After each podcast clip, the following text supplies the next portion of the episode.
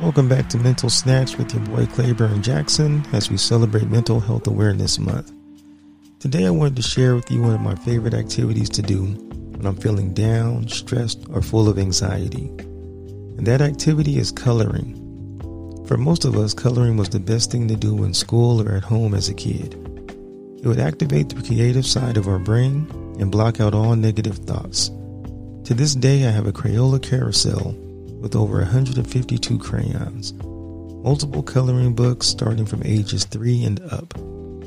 My favorites are the Hot Wheels edition and the Holiday Bears. They also have a lot of pictures you can download from the internet, so if you're feeling stressed, grab some crayons or colored pencils, get a book or a few pictures, uh, and activate your creative side of your brain so it can block out that negative energy the pictures you choose, they don't have to be complex or they can be as complex as you like. Either way, it'll cause you to focus on something positive, something fun, and maybe take you back to a good place of when you were a kid living carefree with no stress. It's your boy Claiborne Jackson. Mental Snacks, Mental Health Awareness Month. Like, comment, subscribe, and support. Thank you. Peace.